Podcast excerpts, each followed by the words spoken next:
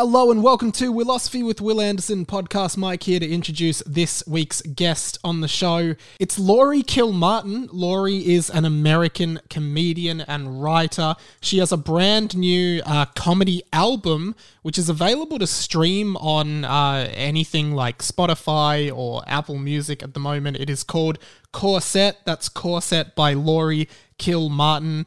And uh, she also has another album up to stream as well, which Wil and her talk about in this conversation, called 45 Jokes About My Dead Dad.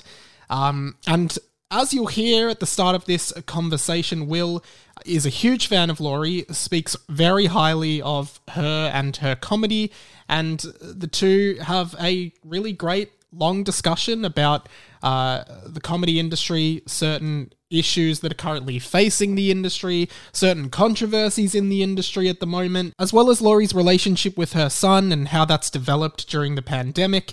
If you want to support Wilosophy, you can head to patreon.com slash Wilosophy, and for as little as a dollar a month, you get access to these episodes one day early and without ads.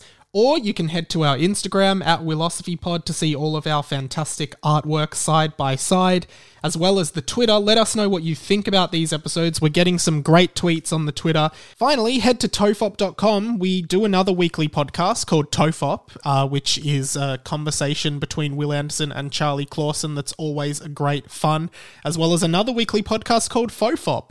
Go to tofop.com to check those out.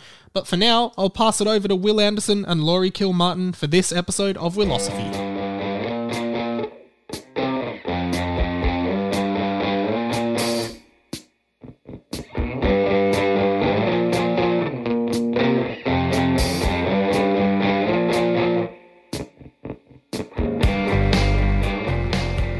Hello and welcome to Wilosophy with Wil Anderson. I'm Wil Anderson from the title of the podcast. This is how the show starts. If you're a regular listener, you know how this show starts. I ask my guests who they are.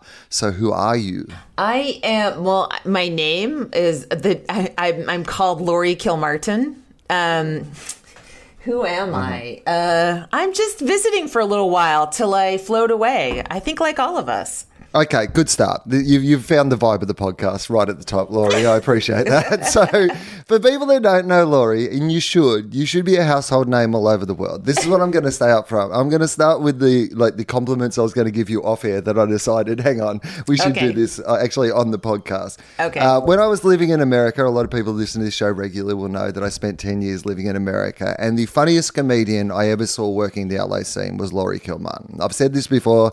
I've said it publicly before. I think you are as good as any comedian in the world. And your latest album, Corset, is out now, and I highly recommend people listen to it. It is available in Australia. Make it number one on the iTunes in Australia and all around the world. That's what I would say to people. It is so good. Like, it is rare that I will just listen to you know, somebody special, like all in one go. And I listened to it, and not only did I love it so much, I went back and listened to your previous one, 45 Jokes About My Dead Dad, which I'm sure we'll we'll get to at some stage during this chat as well. But anyway, I just wanted to start with the compliments. The album is so amazing. You are amazing. Thank you for doing the show. I'm really, really rapt to have you here. Thanks. I'm I'm thrilled. Uh, I was thrilled before, but now that I know uh, it's not a hit job, I'm so excited. So, okay, so uh, this show, I do like to talk to people about what they think life is about. And I think you are a very interesting talk, person to talk about that with. So, the first question does come loaded, and you recognized how loaded that first question was. Sometimes people just, sometimes people just say their name and their job, Laurie. That's, and that's fine. That is the common response when somebody asks you who you are. But you saw through my vague premise and you wanted some more specificity and you're like i'm going to break this down.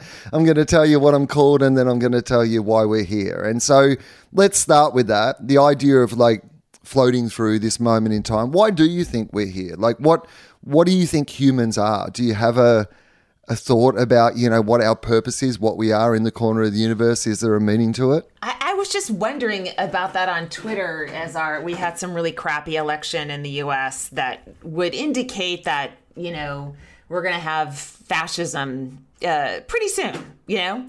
Um, and I'm like, what? What am I doing? What? I'm still writing jokes, and or I'm still like, that's my purpose, that's my focus, and um, I, I kind of I'm kind of confused a little bit. You know, I I think you know like they say all politics is local. I think all obviously relationships are local, right? So part of me is like, well, if I do a good job with my son, that's a great contribution. to, until until a mass shooter takes him out because of the country I live in. I mean, um, it's it's uh, a little confusing right now, and um, uh, you know, to be like try to sell an album, like who cares? who cares? who cares what a what a white woman's doing in America right now? You know, like I, I, I don't know, but that's that's a different thing altogether. I guess we're here uh, ideally to to try to make each other's lives a little bit better. Although sometimes my behavior on Twitter would not indicate that I believe that. Just, I've been, I don't know what's wrong with me. I'm, sometimes I launch myself into myself into conversations that aren't, I don't know either of the people, but I have an opinion on what they're talking about. And, and I just, I'm like, what are you doing? Stop it. Just, just go away, back down, you know? What are you doing in that moment, do you think? Because I think about this a lot. I, I'm very conscious constantly of this you know idea and look i don't know enough about the yeah the research or the science behind this so this is a very basic understanding of it. But this intellectual brain and this primal brain that both are operating at all times within you and that you like sometimes one of them is winning and sometimes the other is winning. And it feels to me that when you get dragged into that Twitter altercation or you see somebody having an opinion about something, you're like, I need to correct this complete stranger who I've never met before and never will, and might not even be a real person from the amount of numbers that they have at the end of their Twitter handle, but yeah. I cannot leave this hanging. Um, what do you think that is? Where does that come from? That idea that you need to involve yourself in that? I think it's an idea of restoring justice mm-hmm. like you know righting the scales a little bit right? Like you feel like uh, this you know i guess like a week ago somebody had tweet like a journalist had tweeted i was on a date and i uh, you know something about all of my journalism skills came into fore because all he did was ask a person questions something about that.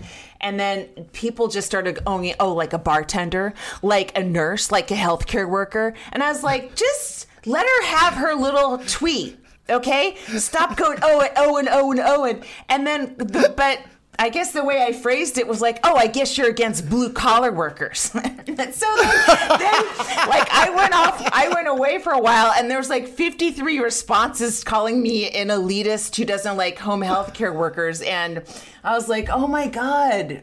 And, and, and why did I jump in this? I don't know this journalist. I mean, maybe she's a hack. I don't know. And or and i don't know anybody in this thread. I think they were all british people. So. yeah i mean we've talked to journalists before. Not all journalists are good you know. The, three of the questions might have been where do you get your material? So exactly. We've got to get past this point i would have thought as a world where we think that every tweet in 140 or 280 characters can involve every aspect of an argument. Like you can't make a point or make a tweet or make a joke on Twitter and it, it encompass everything about that issue or debate. It is just impossible.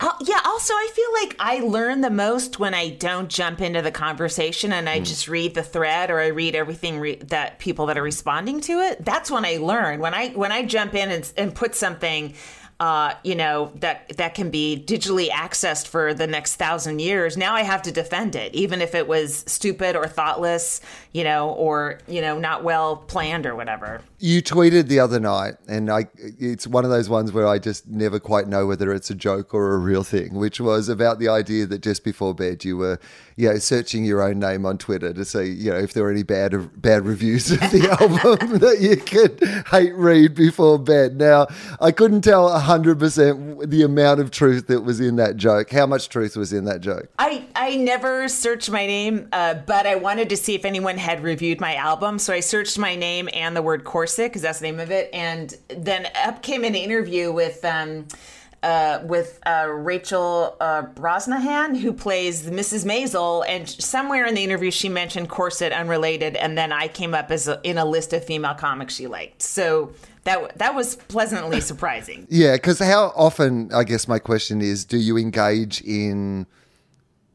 Are you worried? There's an expression on your face right now, like something's gone wrong. I just, t- I t- You're very observant. I did touch my mouse and I stopped recording, but I just started recording again just to give you a backup. And so uh, yeah. there'll, there'll be like three seconds missing, but it's for three frantic seconds. So yeah. Well, that'll be good. That'll be good for somebody else to edit together. So that's fine. it's okay. Not my problem. That's what that is, Laurie. It's fine. So, um, okay. So what I was going to ask you was the level of engagement you have around people's like opinions of your work. So is it something that you care about, you know, either either like if it's really positive, if it's really negative, are you the sort of person who really will engage with and read and hear what people have to say? Uh, no. I don't think so. Hmm. Um I guess if somebody had a really negative comment and a reason why, then I would be interested to know if I had uh, not had misspoken or you know because sometimes you can tell if the, it's the person that is either deliberately or they just don't get it uh, have misread your your joke or something your intentions. But uh, no not not really you know? Well that's good. I mean I think that's a healthy thing right? Like but uh, it's it's interesting. That moment where you can step away from some information about yourself I think is a big moment in your life when you know it's there like you're like okay. Like so i'll give you a quick example because i think you'll enjoy this. I think you're familiar with a fellow by the name of joe rogan right? Yes yes so yes, joe rogan yeah. joe rogan on his instagram uh, the other day happened to put out what he thought was an australian government ad about vaccinations and he posted it as if it was this dystopian future in Australia and look at these ridiculous ads I'm making because the advertisement uh, was like a guy in a cafe he starts having an allergic reaction to somebody somebody is about to shoot him with the EpiPen and then the guy starts asking the series of questions that anti-vaxxers ask about the vaccine. So he's like who made it? What company is it? How much research is done? What about the blind trials? What does Joe Rogan think? As he's dying he's like why won't somebody call Joe Rogan so Joe Rogan posts this on his Instagram as like, look at Australia, it's a dystopian future, you know, blah, blah, blah. Anyway, it turns out, Laurie, that is a satirical advertisement from my television program that I make here in Australia. I and love so it. yes. So it's fair to say somehow I just got dragged into Joe Rogan's world. Like through no fault of my own. Like, you know, I had what I had the last couple of days, I've just had a lot of at mentions from Joe Rogan fans who are mad at me for something Joe did, basically, I think wow. is the world we're currently living in. And so on this post, there are 22,000 comments. Oh my And God. a lot of them pinged on my Instagram. And I in one of the things I'm most proud of myself that I've ever done in my life, have not looked at any of them. That oh. is, I'm oh. just like, I have not looked. I, I just, I'm like, no, there is no good for me there. Well, it, it's good comedy. So uh, other than a laughing emoji, that's the only, that's all you need. and so any comment on it is just going to d- drag you down a, a terrible, a terrible well. So you made the right decision. So what is the role of comedy in times like these? Laurie, what do you think? Like you talk about the idea of like releasing an album in these times. Like, so you've obviously thought about that yourself a little bit, which is like, what is the purpose of this? Why is this valuable to the world at this time? Why do you think it is? Well, isn't comedy supposed to make you laugh mostly, you know? Mm-hmm. So, I mean, what's comedy? You know, like people keep saying it's supposed to make you think or it's supposed to make you change you. And it, I think it's just supposed to make you laugh for the amount of time that you watch it and give you a break from yourself. I, I don't know that does any does anyone watch a comedy special and come out of it changed of their opinion uh, about something that the person joked about it just seems like like uh, a lot of comics are asking too much of, of, comedy and a lot of the, the the talk about it is asking more from it than it promises it's like a it's a nightclub performance. You know, it's a it, it's it it it's something that's interrupted by wait staff, at least in the states. it's it's it's like a low art form. You know, it's not it's not a TED talk. You know, so I don't know what people want from comedy. You should laugh and just be, you know, taken away from your life for a, a few minutes, just like any other kind of performance and but they you know some other performance a drama would take you away in a different way you know and yet funnily enough like that's the argument that you often hear from people who are terrible comedians. like what what you've just said is you know, often the, the, the, the hackiest, worst, old school, racist, sexist, homophobic person justifying their completely outdated act. They're just like, it's just meant to make you laugh. It's not meant to make you think this is ridiculous. And I would, in a way, I understand what you're saying, by the way, but I just think for the people who are listening, your comedy does make people think about their lives. It does challenge people. Like it's not like you are making, you know, disposable comedy. I mean, 45 jokes about my dead dad is as good a conversation about loss and grieving and, you know, parenting and relationships with parents and relationships with death and what life's about and what those life and and being funny through it and the role of humor in dark times like it's all of those things all at once. Well, uh, you know, I mean, I'm but I'm still going for laughs every single time, you right. know, and I'm still still like jokes. I, it's I still wanna, 45 jokes. Yeah, I want to like I want to talk about white people somehow, mm. but it's really hard to do without sounding like you're preaching, you know. And and it's weird because every comic does start out with that same thing of I want to make people laugh, but I I some I feel like these these sort of hacks that start cheerleading and you know it's like are you like the noise that's coming from the audience when you're on stage you think that's a laugh? Because it's a it's a yeah you know it's a clap. It's not a laugh you know? Do you even know what a laugh sounds like? You know what i mean? So yeah. It's it's uh yeah, I, I do want to like I I have some stuff about cis women and trans women, and um, I think it's it's still funny. It still gets laughs, and it but it expresses my point of view. But I um I don't know that it would change the mind of some you know of a Joe Rogan thinker in the audience. You know. Okay, so I I, I what is your perspective when you're looking at a joke? Are you just like do you start with like a topic? I mean you know, say for corset, right? Like, is that just a series of jokes that you start working on? Do you start with a topic? Do you start with inspiration? Like, what sort of writer are you when you're trying to put together, you know, a show like that? I, you know what, I, I, um, as I'm trying to come up with new openers for my sets now, I, I, I like a really short, fast joke up front that tells the audience a lot about me and where I come from very quickly um, that's my that's my number one thing I'm always searching for, and then I kind of go off from there. But I'm not. Um, I love how the Australian comics will like it, it, seems like I don't know you you guys turn over like you start with a show idea and you you go you're, you're almost like playwrights in a way every single year it feels like am I am I wrong about how you guys yeah part of, I mean part of that is just probably yeah, I mean, it's the nature of the size of our country, right? Yeah. Like, if you want to be a full time professional comedian, you need to have a new show pretty much every year, at, least, at the very minimum, every second year. Like, I've written a new show for the Melbourne Comedy Festival before the pandemic, 24 shows in 24 years. So, like, you know, but because it's the only way that I can keep doing the amount of stand up that I wanted to do. If I didn't write a new show, I wouldn't be able to do go to those places and do those shows and do those gigs. So would the show be better if I could do it every two years? 100%. Because by the time that I get to the end of the tour and I have to start thinking about the new one, it's just getting really good. So there is a real downside to the nature of the show cycle in Australia, but it also means that the easiest way, and as you know, you would be able to understand is often if you have a theme or an idea, it is easier to produce that amount of material rather than trying to just bit by bit put together a show over a you know that year cycle. Yeah, I'd rather do it the hard way.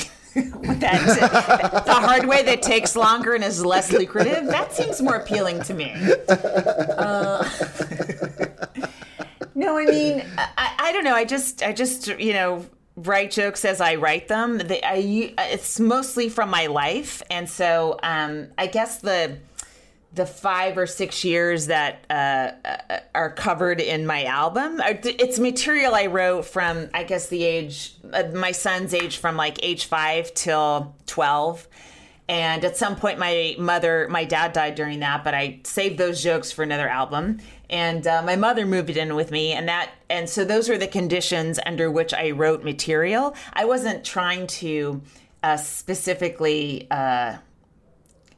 address a theme, but the th- I think the theme was I'm I'm being suffocated by these two people, and please somebody help me.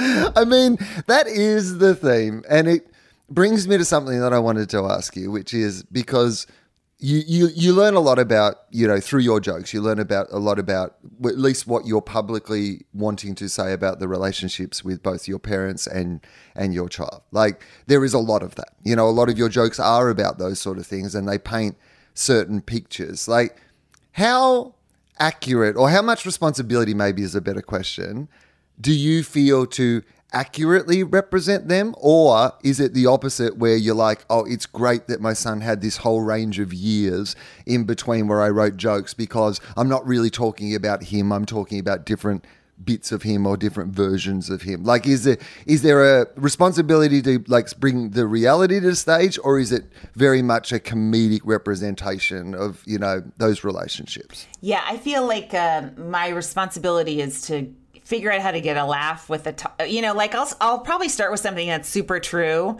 and um, and it gets no no laugh. my, I don't know what other people. My truth is like pretty dull. Yeah. So then I start moving it around, adding a few things, and then it morphs into whatever it morphs into. Um, uh, uh, so uh, like uh, so no, I don't. I don't. Uh, I by the time it gets to the point where it's a joke in my act that's working really well, it's really disconnected from reality. Uh, yeah.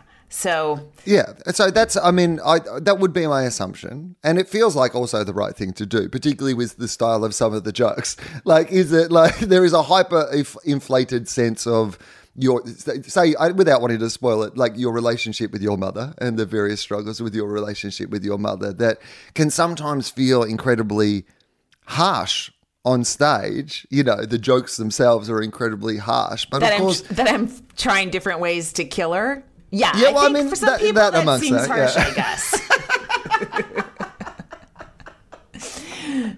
Well, I'm just glad I recorded it when I did because she died six months later. Hmm. So um, I had to get those jokes down. So that that was fortuitous timing. but I guess the curiosity then is because you have this life, obviously, where you're balanced. I mean, she's living with you. This is the actual reality of your life. Like, clearly, some of the the worst aspects of the comedic material aren't supported by the reality of the situation, which is clearly that you have opened your home for your mother and made her part of your life and all these sort of things as well, right? So, is she fully aware of the jokes that you were like? Was she? Was that something that she knew about the fact that you would make those sort of jokes? Yeah, a little bit. She, you know, but I mean, at the same time, like I would, I would be saying, um, you know, I forget. I already forgot the joke about. Uh, oh, the I loosened the grip on the on the shower handle so that she would slip and fall. right. The, I, I, said it a little more artfully, but yeah. um, at the time that I'm doing that, I, I, also took out the bathtub and put in a, a walk-in shower so she wouldn't fall. Like I almost yeah. kind of was doing. I resented the good things I was doing in real life, and so I turned them into bad things on stage. And so, what I mean, I, I, obviously comedy is first, like funny is first, but is there a role that that plays for you? So let's think less about what it means for the audience comedy now and what it means for you. Like, what is it that you get out of the style of comedy that you make? I mean, is there an element of like releasing being able to tell those stories, or is it about being in that moment and being funny and comedic and some sort of energy? What like what are you getting from it when you're doing comedy? I always feel like oh, I got away with it again. I feel like yeah. I I pulled off a jewel heist. yeah, you know, um, yeah. It, it, it's it's um it it takes so long and and every time i start with a new chunk that's sort of not working i'm like oh i'll, I'll never get this. I'll never get this. And then it, it might be two years of just like figuring out where where the beats are where the jokes are where where it gets silly and crazy and absolutely off the the real story. Um and it's real frustrating.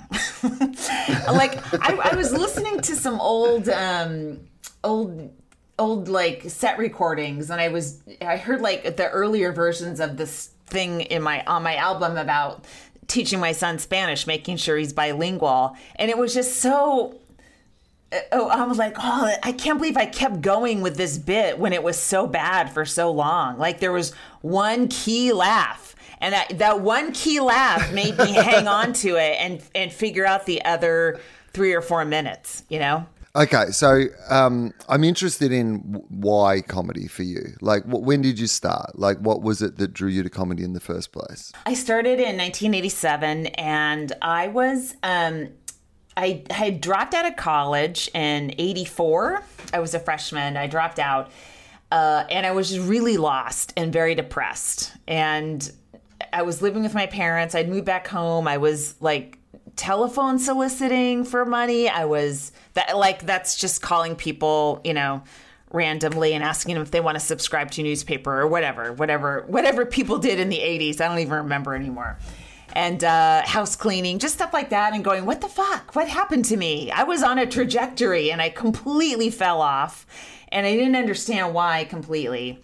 And uh, I started just wandering into San Francisco. I lived in the East Bay, uh, in Walnut Creek, and uh, going to see stand up shows and really loving it. And, um, uh, you know, I, I I I I kind of wanted to try it, and I think seeing bad comedy really um, inspired me because I thought that I could be as good as this really average person who, who, who, who I didn't think was very funny. I'm like, you know, so um, so that's how how I kind of tried it. And then San Francisco was really cool back then. You know, I mean, it's cool now, but it's different now.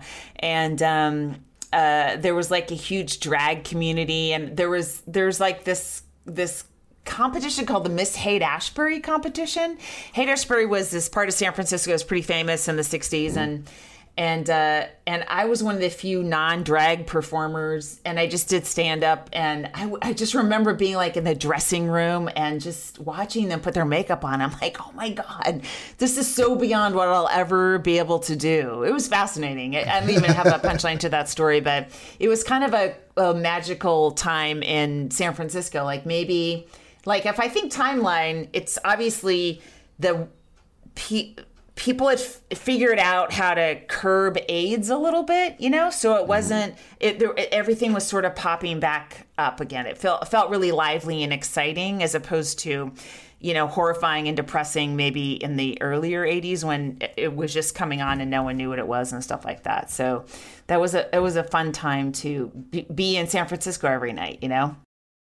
I loved what you said about like seeing somebody that you thought you'd be better than because I often like give that advice to people. I said, like, if you want to start in comedy, go and see some shows. And it won't be the person who's the best person on who's going to inspire you. They'll intimidate you. You'll be like, I can never do that. Like, but there'll be there'll be somebody on who's like making a living out of it or whatever, who's no good. And you'll be like, I could be better than that person. like, I can't take the main guy's job, but I could definitely take that dude's job. For sure. When does it start to be something that you think, ah, oh, maybe this is you know something I want to pursue as a career? I, I, I was all I, I did it once and then I had then I had to like rest for a year. Do you ever like I was like it was so intense I couldn't I'm like, oh my God. but I thought about it nonstop and I took comedy uh-huh. classes and I kept going to shows and stuff like that. I'm like, I'm going back. I just I just need to recover from that experience and um, and then then when I went back, then I then I just never stopped.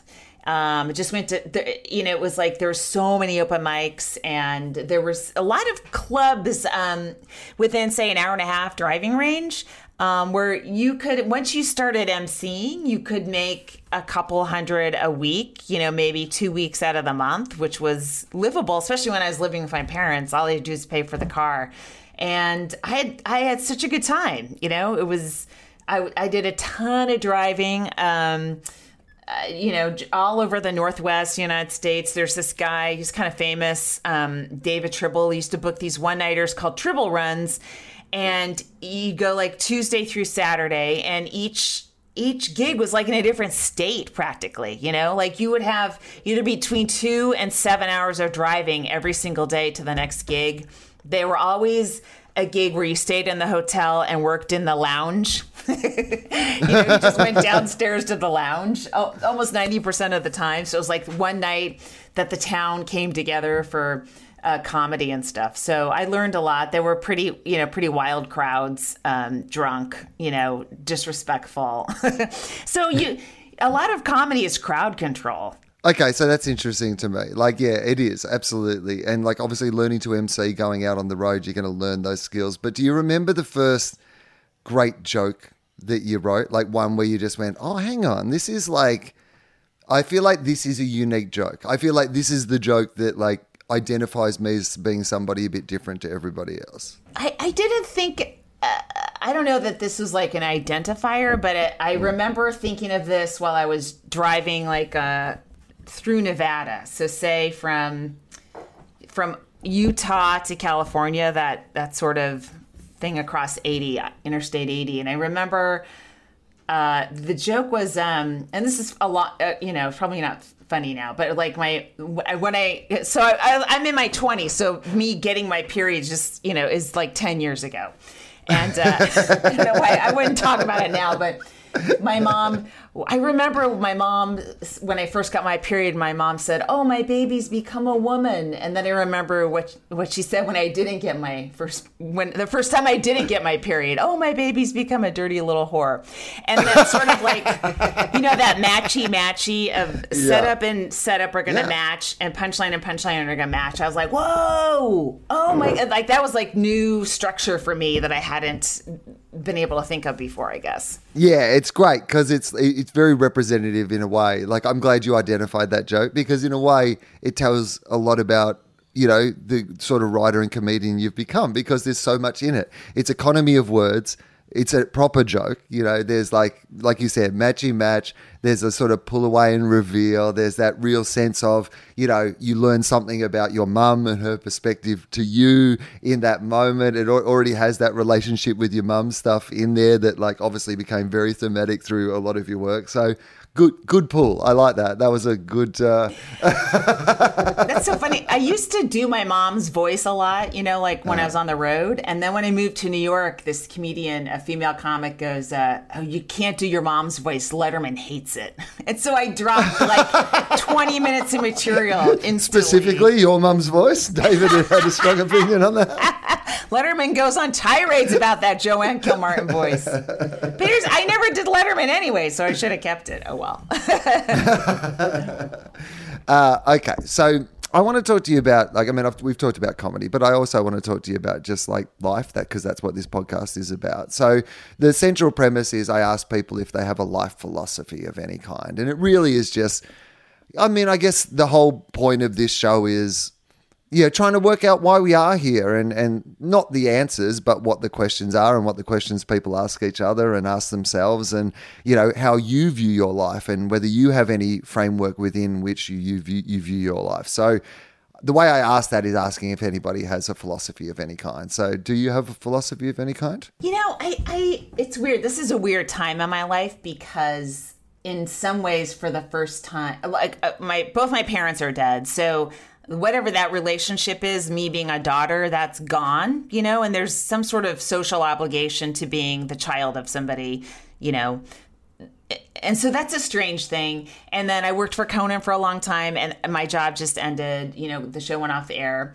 I wasn't fired, guys. and uh but but uh, you know, since my son was born, I've just been scrambling so hard and and um and not thinking and just uh, just doing as much as I can just to stay afloat and to and to not drown, right? And so right now, you know, my son is 15. He can pretty much take care of himself. My mother's dead. She doesn't need me. Uh, my job ended, and I'm kind of trying to figure out like, what, well, what am I doing? You know, like what, what, have I been doing? you know, I, have just been trying to like uh, like I feel like someone threw a baby at me, like I because I didn't get pregnant on purpose, and they're like, "Here, do take care of this," and I'm like, "Okay, I will," um, and and so that sort of changed how I approached comedy uh, or how I did my career. I got really, you know, I started, you know, making sure I had a writing job first before stand up, and and um, so yeah, I don't know. I I I feel like I I am trying to figure out who I am now. But because before all that, before the baby was thrown at me, uh, I was just getting back at Jackie Snyder and other people from sixth grade who were mean to me. like that. That was my philosophy. Is I'll show you. Um, I will. I will be successful, and you will know my name, which is a terrible way to live. Like that was my first 40 years. I never even got over that. and then my son so discombobulated me that I kind of forgot about it. And uh, and now and now uh, now I'm kind of figuring out well what what am I still doing, you know? What what's what's next? I I mean, obviously what's next because I have to have something come up next, but yeah, I I I'm sort of wondering right now. I I, I feel like I've been motivated by unconscious desires for so long that I I, I the idea of being conscious of doing something it's it's a new idea for me you know Is it an exciting idea or is it a terrifying idea or is it a whole bunch of those things? Yeah. yeah both yeah both you know uh you know the money thing is always terrifying but um but but and part but part of me is like well i wonder if i could just lean in on stand up and see what happened you know i i i was only a stand up for a really long time and i did okay i you know i didn't have like great success It had medium success and then I did as well as I could while I was raising a baby. And now I'm now I'm like, well, what can I do now? I mean, I'm also 56 and this industry hates any woman over 35. So part of me is like, what do you why? Why try? But why not? I don't know. I don't really know anymore. Yeah. Okay. So, but I mean, it feels to me, and again, look, you know, I'm I'm not the industry. I'm just one person. Like so, but it feels to me that this could be a great time for you. Like without wanting to ruin your life by encouraging you to do something that would be, you know, like you look for five years from now, you're like fucking Wil Anderson. I wish I'd never had that conversation with him, and he'd been so encouraging of me doing this. But Why did you tell does- me to move to Austin? yeah, you've just got to start talking about like how you don't trust vaccines a little bit more. Get a big, slightly bigger audience. yeah. Um, so, well, how do you feel about? Because I think that is the context, right? Because it's not just about who you are and what you are doing. Because I think that, and I honestly mean this. I do not say it to everybody at the start of the podcast. Like when I saw you gig when I was over there, every time I saw you gig, you were the best person on. And every time I would go home and talk to somebody and say, why isn't, admittedly, some of these names have not dated well, but I would say things like, why isn't Laurie as big a star as Louis? You know what I mean? Like, sure. I that one didn't know age now. but you know, there, there- obviously there are some structural issues with that. Clearly, right? Like you know, like you said, the industry isn't set up for somebody of your you know age and sex to be suddenly super successful. But is there any hope that that is changing? Do you feel any optimism that the industry is expanding and those voices are being heard more? I don't know. I mean, in a way, yes. I, I feel like when they're looking at younger comics, for sure, they're getting more interested in in diverse voices, right? But I, I kind of, and this is self serving because I'm only talking about my age group. But I do feel with women my age, there's like this feeling of, well, you didn't make it when you were young, so obviously, why would we? Why would you make it now? You know, like you had your chance, it didn't work for you, so go away. That's kind of how it feels, you know. So, but it, it it doesn't serve me to spend a lot of time thinking about that because it makes me depressed and bitter and angry at other comics that are getting opportunities that they actually deserve. You know, so yeah, yeah. I mean, uh, like the album's been going well so far, right? Like, you know, it's it seems like it's like you know that people are. I mean, obviously, for people who don't know, you have an excellent podcast, the Jackie and Laurie Show, which is I highly recommend if you love. You know, I mean, if you love. I mean, Jackie's been on my shows before, and I absolutely adore her. She's the best. And but the two of you together are just there's something about like your personalities, you know, thrown together. That there's, you know, plenty of love there, but enough different things there that make it, you know, a really interesting. Yeah, and if you're interested in comedy at all, also a great podcast to listen to. Yeah, yeah, I mean, yeah, you know, yeah. sometimes you're gonna have to guess who they're talking about. But you know, I might start a WhatsApp group and we can all get together and we can swap our choices around. But uh, so, have you been like? I, guess what I'm asking, and it's a hard question to ask you, is did what were your sort of hopes and aspirations when you put out the album and do you feel like at the moment those ho- hopes and aspirations are either being fulfilled are they being surpassed or they, did you have higher hopes um, I guess you know uh, when I was um, listening to the tapes, I, I just was like, "This is awful. This is garbage. I can't. I this is bad, right? And I had a really hard time. And then Dan Dion, who's at 800 pound gorilla, he's like, it's great. I'm like, he's lying to me. I get, you know, I still automatically think people are lying, but I, I'm trying to be more gracious when in my head I'm like, wow, I didn't, even you would lie to me? Wow, Wil, thanks. wow, nice to know. Okay. What do you, what do you, what is that though? What do you think that is? Where does that come from? That I think I don't know. You, you, you, once you once you've done these jo- a certain amount of jokes for a certain amount of time, they're like old. They're like old clothing that is it's to you. You you're you're you've worn it too many times, and uh, just be, you you forget that the audience hasn't heard it, right? And that so so and that's also just normal self hatred. I think.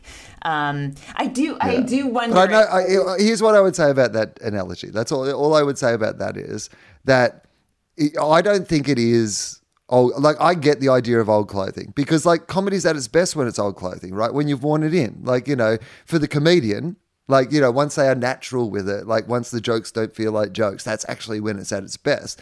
But it doesn't present like old clothing to the audience. It's new clothing. What you have is expensive clothing you have something that some you have like you know something that someone is made look casual and it's very comfortable, but it like looks you know it's expensive. That's what you have. You know that's that's what your material is.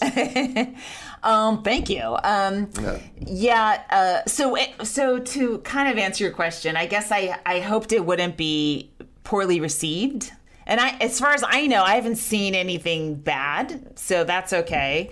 Um, and uh, you know, I guess um, uh, the other thing I, I think like I've been so annoyed by like the lack of a Netflix special or the lack of all these things, right? That I see other people getting. And you know, people on Twitter, like if I if I complain about it, which I do every once in a while, I think I blew a gasket when Rob Schneider had a Netflix special. I was like, "What the fuck?" right? And uh, I think I went on a thread, even perhaps that day. But uh, so then there's all these accounts. Well, wh- who are you? I've never heard of you, so you must be da da da. And uh, so at least now I have a link to throw under a "Who are you? I've never heard of you." You know. What about audio versus uh, like video? Like the idea of a film special versus an audio special? Because here's what I'm going to say. I loved it. I loved it more than I love uh, like sitting down and watching a Netflix special. I think it's better. Like for me, I didn't like I can imagine, you know, you on stage. I had all the information I needed to be able to put together what I needed, you know, and the words work. You know, I think it works better. I think I certainly enjoyed it more because I listened to it rather than watching it. Do you think that is a thing? I, I think it definitely is a thing. I think be, maybe because the industry, the comedy industry, uh, gives specials, and so that, that that's their power. Is uh, I think I'm going to give you an hour on Netflix. I'm going to give you a half hour on HBO Max. So that's their power. Anyone can make an album. You know, you really anyone really can, and it's pretty cheap to do. You can make your own special, but it, it'll cost you twenty to twenty five thousand dollars. And I don't know many comics who are in a position to just gamble all that and hope that somebody will buy it. You know, so uh, maybe the the special that you watch, the visual special, is is given more credence or more more weight or authority because it comes from the industry who doesn't even fucking go out to comedy clubs. I don't see any executives from Netflix at shows, you know? Like, are they out or they just. You, you, you never see these people out watching a stand up unless they have disguises. No, they saw Rob Schneider doing a really good set at a comedy club and they said, We've got to get him on Netflix. Oh my God. Like, I was to me, you know, I, I was at, that was like during the height of COVID, and we're all doing our uh-huh. little Zoom shows, right? We're all trying not to get rusty. All these people working in the fucking dumbest conditions of stand-up comedy, which is doing Zoom shows, hmm. and a special goes to this guy. What? I don't see him on any Zoom shows. I don't see him doing these shitty gigs. And I know why he got it, and it's like, be, you know, I understand fame and stuff, but God dang, that made me mad. I'm still mad. And God bless him, of course, and and all of his opportunities. it's I'm mad at the industry that you know not, that not necessarily. I, I don't know him. I mean, yes, it's not it's not his fault that he has lucked into like with his amount of talent he's lucked into a great career. That is actually not on him. It's not like his if, fault. If, he's Adam Sandler's friend. Now let's yeah. come on. Let's be nice. uh, okay, so when it is you, then like if let's go into this world that that, that it, it is going to be a Laurie Kilmartin's you know stand up you know world. Let's let's imagine that for a minute, like that this is you know you do lean into it and you know like you're this amazing at it with the time and you know opportunity you've put into it now that you know you know a dozen of your best jokes a day aren't going into conan o'brien they're all going you know straight to you and your act then like let's see what the cap over this is, how good this could be. Do you think? Because this is always an interesting question. Do you think that there is like a, a huge improvement in what you're doing in you? Like, do you think if you worked harder at it, if you dedicated your time to it, that you would be better at it? Yes, I think um, I would write faster for sure. Mm. Mm-hmm. Um, yeah, I mean, the thing of writing in the back of the room five minutes before you go on stage, I mean, that's fine. it's not bad, but it's definitely not enough, you know? Um, yeah, I mean, I felt like I became a much better joke writer after I started writing for Conan because uh, of his what he wanted from us. And so I just sort of automatically started applying it to my own my own writing for myself. You know, not that I was writing topical jokes, jokes, but just kind of maybe structurally and stuff. Um, so yeah, I mean, uh, you know, I, I, I uh, part of, you know, I'm thinking, well, I could, if I didn't make any money, I could live for a year, you know, but I would make a little money. But yeah, I don't know. I always, We'll see. It's it's you know like I still have to be home because my kids are freshmen in high school. There's still four more years of that, but um, but it I, I can you know perhaps start doing more weekend stuff and and uh, uh, yeah, we'll we'll see. I mean, I have like you know I, that's what I'm I'm going to be at this club in Austin called the Creek and Cave for um, Thanksgiving weekend, and so it'll be the first weekend after my album's out, and I I want to have replaced most of the material. You know, there's only one joke I still want to tell anyway because I tell it better now than when I told it on the record, and everything else I'm like I could be done with. You know. Yeah. Um. So. Uh. So that's kind of like what I'm working for now, and and I, I'm not writing thematically. I guess I'm still writing. Uh, uh I'm still writing about my own life, but my life is very different than it was two years ago. So it, it'll it'll because because I'm the theme. I guess it'll there will be a theme at some point. Did you feel like the pandemic like had any major effect like you know really philosophically on your life like i mean obviously there were things that happened during that time but do you think the pandemic itself do you think the world's changed and has it changed your perspective to the world at all hmm um, well, you know, number, I mean, I, I took a direct hit because my mom died of COVID, right? And, um, and then uh, the other thing that was that was really cool was that because my son was home all the time and I was home all the time, we just started watching a lot of anime together.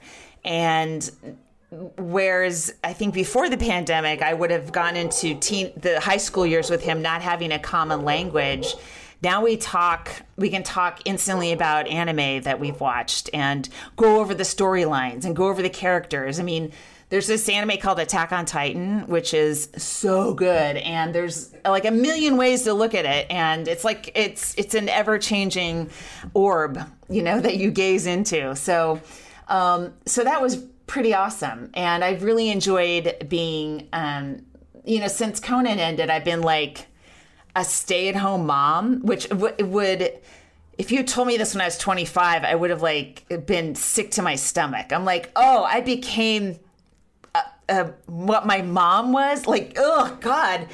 And uh, it, has been so cool to be home when my kid gets home, and to you know when he played water polo, went to the games, like all this normal stuff that I just sort of really looked down on. And one of the reasons I got into comedy was to be just completely different from the suburban life that I was that I was exposed to. The stay-at-home mom who has you know no power at least what I observed, very little power over how her life goes, you know because she's tethered to a husband. And i was like i'm never gonna i'm never gonna be tethered to anyone except this child for 18 years. So uh, so yeah i mean that part's been kind of cool. And uh, how how I will apply that as we come out of the pandemic sometime next year, I, I'm not really sure exactly. You know, uh, the idea of doing Zoom shows is, you know, I would never would have thought of it before, and and I, I have enjoyed not doing them for a while. But I could see like Maria Bamford, she's such a genius. Like she was doing this before the before COVID existed. She would just do these little either do a show for one person at a cafe just to warm herself up or do something online and i think that's that's a great way to do it too that's a that's kind of a nifty way to get stage time without leaving your your child who's failing Spanish at you know for uh, alone for the night before a test or something. You know what I mean? And just such an opportunity, obviously, for people to connect with you who aren't going to ever be able to be in a comedy club to watch you do your comedy. Like that's the other thing.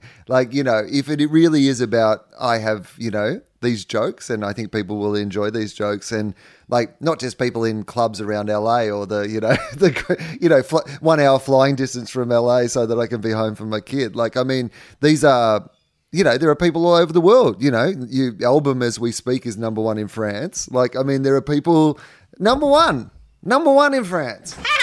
Saw saw that this morning. Saw that this morning. Ah. Is that something Jack Jackie said that I thought she was joking? No, it's true. I gotta. I oh, it was gotta, on French iTunes, number one. What? It's gonna I gotta be no, go you know what? it out. It's gonna be Oh, number one That's because of the word corset. Here's the thing I've learned, Wil. You know what? Names it may well be are because so important. okay, so it was fascinating. because when I when I I hit number one on iTunes for like a day, like I beat Bo Yeah. Burnham for a day, but I, of course I was looking at the whole list. Okay, the whole list is it's all white men. There's like I don't know who's buying the albums because there's no not a single black comic on the Mm. list, right? right.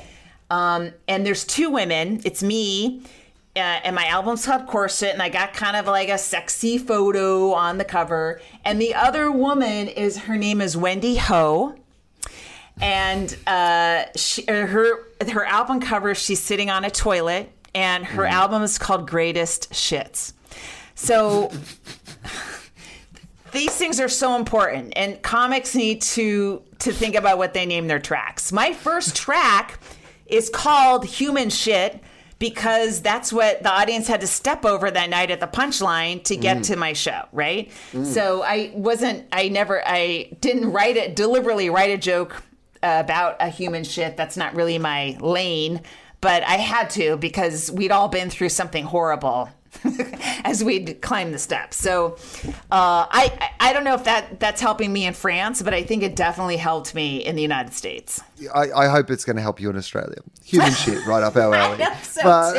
I think so. I'd like to see this number one in Australia. But uh, I, was very interested in that choice, and now that you've brought it up, I like I hesitate to talk to about too much that's on the album because I want people to just be able to go and hear the album. Like you know, it's an hour of your day. Listen to the album. Like you know, like it's better that way. But let's talk about that opening track because I was so fascinated as a comedian the fact that that's on your like it's on your album, right? This joke that clearly is only from that night because like without giving it away and it won't give it too much away is there literally was a human shit that people had to walk past on the way to go to the gig and the joke would only work if that were true. You couldn't just say I'm the only person who saw the human shit out in that like it, the the audience reaction is clear that like they have all walked past the human shit on the way to the gig. Now firstly, you know that's got to be new material, or the person doing it is a psychopath who does a shit in the alleyway before every gig just so they can do that bit.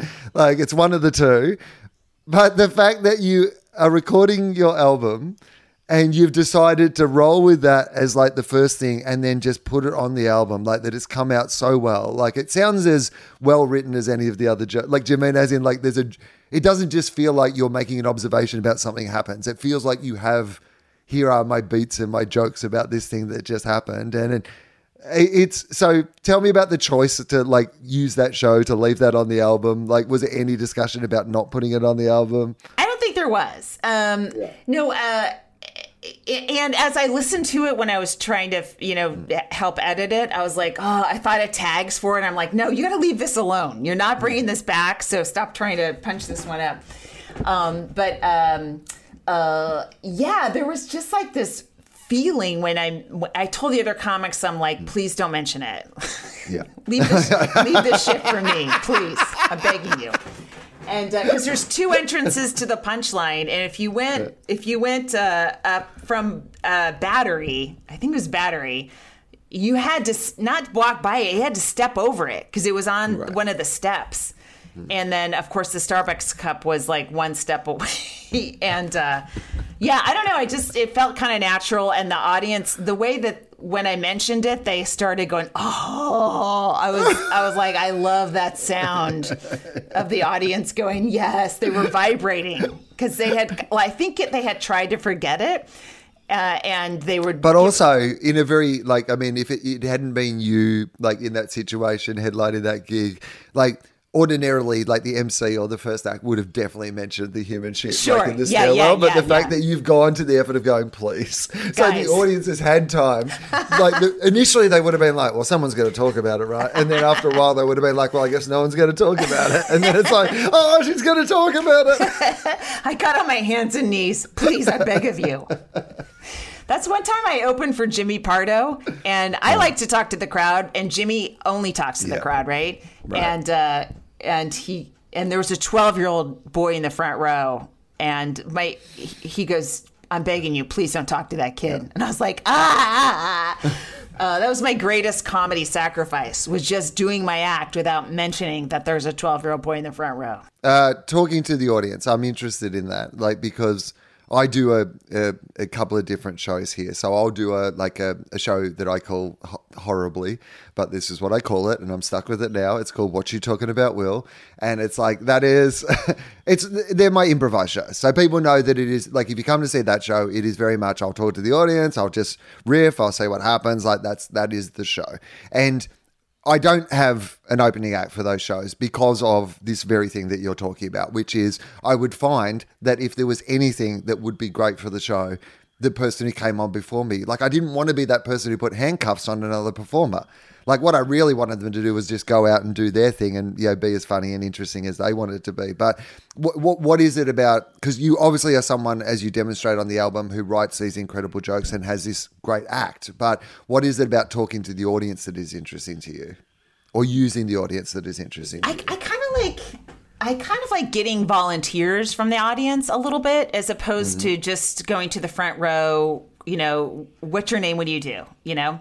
Like uh like I like the idea of a volunteer from the dark, you know? I don't like it when the the crowd's right up front is talking to me. I like it when they're in the dark and I can't see them and um uh, and I and I always try to have a chunk ready in case it goes nowhere. Sometimes it doesn't go any place, and um, uh, but I, it's always fun. And, and and I try to ask questions that lead into the jokes I was going to tell anyway. That just sort of add a few uh, ornaments to the Christmas tree, I guess. You know. Uh, you, uh, I'm conscious of time, and uh, you, there is some standard questions that I ask at the end. So I just want to start those so that we could, don't miss out on them. Uh, which is one of which we've kind of covered already. Which is, you know, what do you think? I'm going to ask it more bluntly, but answer it however you will. You've obviously thought about this a fair bit. What do you think happens when we die? You know, I I uh, I I believe the fact that we have a yearning to reconnect with dead loved ones means that we will because usually when you really really want something there's a way to get it right?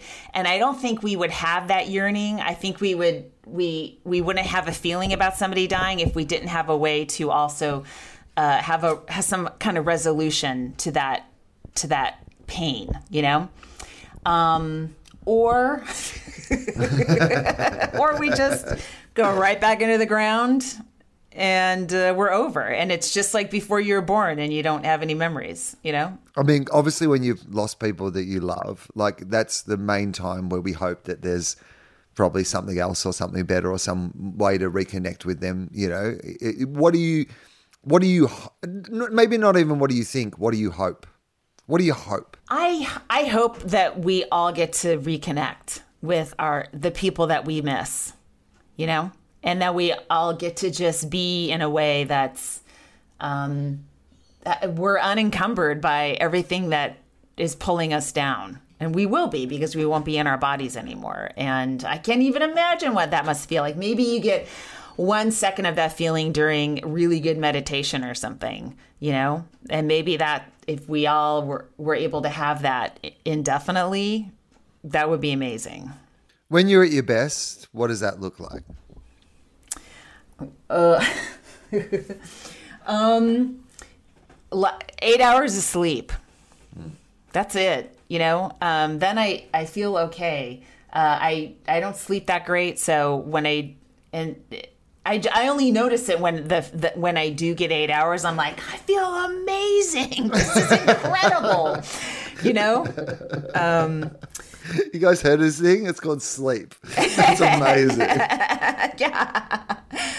Um, when am I at my best? I guess how when I feel the best mm. is every night when I'm home and my son is home and we're all both safe, cozy little bugs in our pajamas and I'm saying goodnight to him and we had another day together because we have limited days together. So we got another one, you know, we snatched another one away uh, out of the the jaws of death, I guess.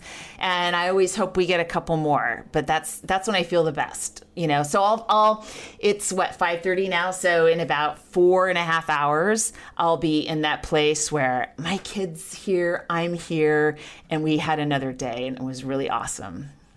Do you have a parenting philosophy? Is there something that was really important to you, like, you know, in the way that you raised him? I, I feel and I you know you'll see well I guess we'll see in the next 15 years if I was right you know but I kind of think they're born how they are right so um you know he's my kid's super he's always loved to draw and he's really into that so I've always supported it a lot um you know he's not into school and so I'm just I'm just trying to like not panic too much. You know there's like people that have their straight A students and and uh, he was never like that. And i and i i guess i kind of was like well i either you know become a person that's mad after school every day and he becomes angry eh, because he hates it too or i just go that's him. I hope it works you know? I mean i do know when someone's miserable in their childhood it doesn't really work out later on in life you know? Um, so uh, hopefully he seems like a happy guy, happy-ish, you know, and uh, I I I hope that me being supportive of his art, I guess, will help him have a happy life. Yeah, well, there's. I mean, I think you you've worked in an industry that's at least shown you that, that there are various different ways to earn a living. You know, like and the traditional school's idea of yeah how people will earn a living or what intelligence is or what you know success is are actually very outdated measurements in a lot of ways. If it's not for that person, then. You're, I, yeah, I agree with you. I mean, as a non-parent, I have a lot of opinions. So, well, also just listening to podcasts and all these deep interviews with people that ended up being successful-ish or successful and a lot of them were awful students you know and it didn't make a difference it doesn't you know um so that kind of also taught me like you know focus i don't want to focus on the wrong thing and and make a miserable person you know who doesn't want to be I- near me I have a bit of a pet theory that like your real skill that you need to be able to teach people is the capacity to keep learning, right? You know, because in life, there's there's no one who knows everything that they need to know, you know, at 18 or 19 when they finish school or like or when they finish like, you know, university or whatever. Like that's that's not you're meant to learn how learn how to learn. And the thing that you're going to have to constantly do for the rest of your life is learn how to do new things. And if you make someone hate learning so much that they don't even like engage with the act of learning, you'll find out how to, you know, if someone's passionate about something, they'll find out how to learn right? Like, you know, if somebody wants to, you know, take a car apart, like it doesn't matter what they got in their like their year 12 exams, like they'll get a car and they'll start taking it apart and they'll learn how to rebuild it. Like that's yeah, as long as you haven't just made them so miserable that they don't want to learn how to do anything anymore. Yeah, yeah, yeah. Uh, okay, who are you at your worst then? Like you haven't got your eight hours sleep. Like what? What's Laurie Kilmartin at her worst? That that I I battle every day. Where I, especially now because I don't have a structure, um, I I get lost. Where I the hours go by, I haven't done anything.